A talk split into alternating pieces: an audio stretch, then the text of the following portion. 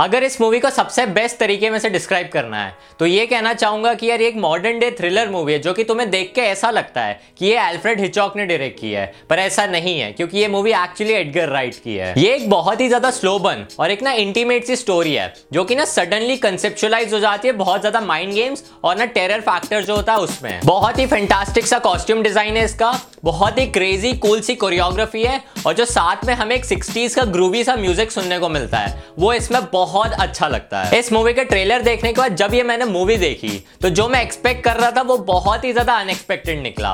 मतलब मैंने मूवी कुछ और सोची थी और वो कुछ और ही निकली। मे बी मेरे लिए एक ऐसी थ्रिलर मूवी हो जिसका एक जो म्यूजिक होता है, फैशन सेंस है और साथ में जो मूवी है वो पूरी ना इंग्लैंड पे बेस्ड है, तो एक सेंसेशनल सा ब्रिटिश फील भी तुम्हें इस मूवी में मिलेगा। ये मूवी बेसिकली एक लड़की के बारे में जो कि कहीं गांव में रहती है और वो लंदन शिफ्ट हो जाती है क्योंकि उसको ना फैशन डिजाइनर बनना होता है और उसका लंदन के सबसे बड़े डिजाइन कॉलेज में एडमिशन हो जाता है। जब वो लंदन में एक घर में शिफ्ट होती है तो उसको ना बहुत सारे ड्रीम्स और विजन्स आने लगते हैं एक नाइनटीन सिक्सटीज़ के एक सिंगर के बारे में।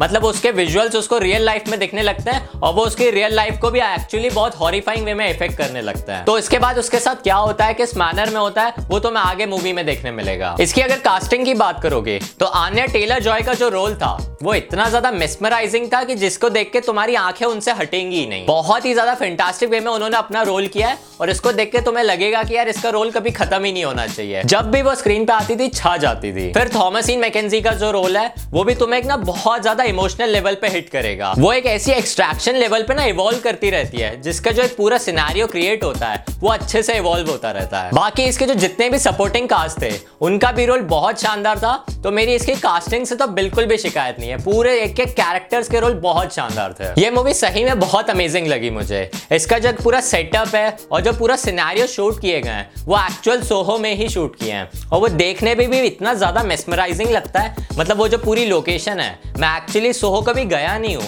पर यार इस मूवी को देखने के बाद वो एक इतनी प्रॉमिसिंग सी जगह लग रही है कि मुझे एक्चुअली उधर एक दिन जरूर जाना है। मैं जो इस मूवी के लीड कैरेक्टर है उसके साथ जो उसकी एक्टिंग थी उसकी वजह से इतना ज्यादा ना इन डेप्थ इन्वेस्ट हो गया था कि यार जब भी उसके बेडरूम के सिनेरियोस दिखा रहे थे, जो भी वो विजन्स एक्सप्लोर कर रही थी, वो मुझे सही में लग रहा था और एक वो बहुत ज्यादा ना इमोशन डेवलप कर रहा था मेरे अंदर। बहुत ही ज्यादा ऑफुल, मतलब बहुत ज्यादा ड्रामा उसके साथ उसकी लाइफ में क्रिएट होता है और उस वजह से इसमें थ्रिलर और ज्यादा बढ़ जाता है। यार ये मूवी बहुत लोगों को एक्चुअली पसंद नहीं आई है।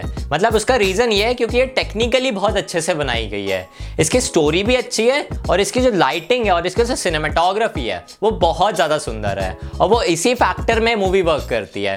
बहुत लोगों को लगता है कि यार इस मूवी में ड्रामा कम था, तो यार मैं हाँ तुम्हारी बात से एग्री जरूर कर रहा हूँ, पर उनका जो एक टेक्नोलॉजिकल फैक्टर उन्होंने इस मूवी में दिखाया है, अगर तुम उस पर्सपेक्टिव से उस मूवी को देखोगे तो तुम्हें भी ये मूवी एक्चुअली ज्यादा पसंद आएगी। बहुत सारे टेक्निकल फैक्टर्स और बहुत अलग अलग व्यूज एंड पर्सपेक्टिव होते हैं किसी भी मूवी को देखने के। मतलब अगर तुम इस मूवी को मॉरल एम्बिग्युइटी के साथ देखना चाहते हो तो तुम्हें मूवी कुछ और लग सकती है, और अगर तुम इसको लव इंटरेस्ट के साथ देखना चाहते हो तो सही में मूवी कुछ और ही निकल सकती है तुम्हारे लिए, जो कि बाद में जो मूवी है वो एक्चुअली वन डिमेंशनल वे में तुम्हें प्रेजेंट हो सकती है। तो तुम्हें अगर कोई भी कभी भी मूवी देखनी है तो पहले तो एक क्लियर माइंडसेट लेके चलो कि तुम एक बहुत ज्यादा ओपन माइंडेड लोग हो, तभी तुम इस मूवी को देख रहे हो और उसके अकॉर्डिंग इस मूवी को जज करो। हमेशा ये मत सोचो कि यार इस मूवी में तुम्हें ये एलिमेंट नहीं मिला मतलब ये मूवी ही बेकार है। तो यार इस वीडियो के लिए बहुत ज्ञान होगा, अब मूवी की और बात करते हैं। तो यार मूवी में ऐसे बहुत अलग अलग सीन्स थे जिसमें दो अलग अलग कैरेक्टर्स है और उनके ना जो कैरेक्टर्स है उनको स्वैप कर दिया होगा एक ही सीन में। मतलब कभी वो लोग इसके पर्सपेक्टिव से ना दूसरे कैरेक्टर की स्टोरी बता रहे होते हैं और कभी इसके पर्सपेक्टिव से दूसरे की। तो वो एक जो एलिमेंट उन्होंने इस मूवी में दिखाया है वो तुम्हें एडगर राइट की मूवीज में बहुत अच्छे से देखने को मिलता ही है और इसमें भी बहुत एक ना नियॉन वे में तुम्हें दिखाया गया है। मॉरल इश्यूज इस मूवी के साथ ऐसे थे कि इसकी जो एंडिंग थी वो कुछ कुछ जगह पे मुझे भी ना कम सेटिस्फाइंग ही लगी।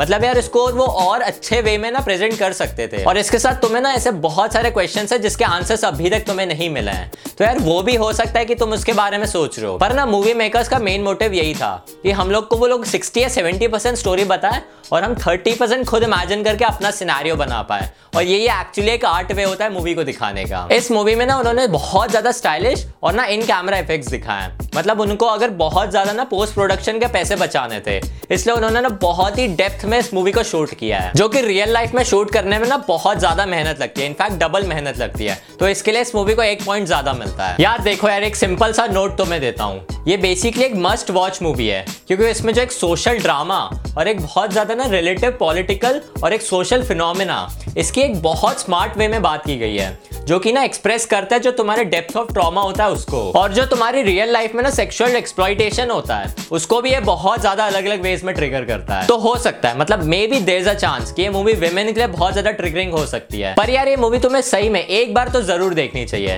क्योंकि उसमें जो एक टेरर के अलावा फिनोमिनल फैक्टर दिखाया है वो काफी ज्यादा अमेजिंग है। बहुत ही एक्सेप्शनल सी सिनेमेटोग्राफी है, जो कि ना पूरे सीन को एसेंस दे देती है। तो इसके अलावा तुम्हें और क्या चाहिए यार, रेशियल, सेक्सिज्म, एज बैरियर, इन सारे एलिमेंट्स की भी बहुत अच्छे से बात की गई है। तो यार ये सारे एलिमेंट्स और सारे फैक्टर्स को मिला के मैं इस मूवी को रेट कर रहा हूँ seven point two stars out of ten. So guys, thank you so much for watching this video, और अगर तुमने वीडियो यहाँ तक देख लिया है तो यार इस वीडियो को एक बार लाइक भी मार दो, और अगर चैनल को सब्सक्राइब नहीं किया है तो वो भी कर दो। एंड मैं तुम्हें मिलूंगा अगले वीडियो में। नमस्ते।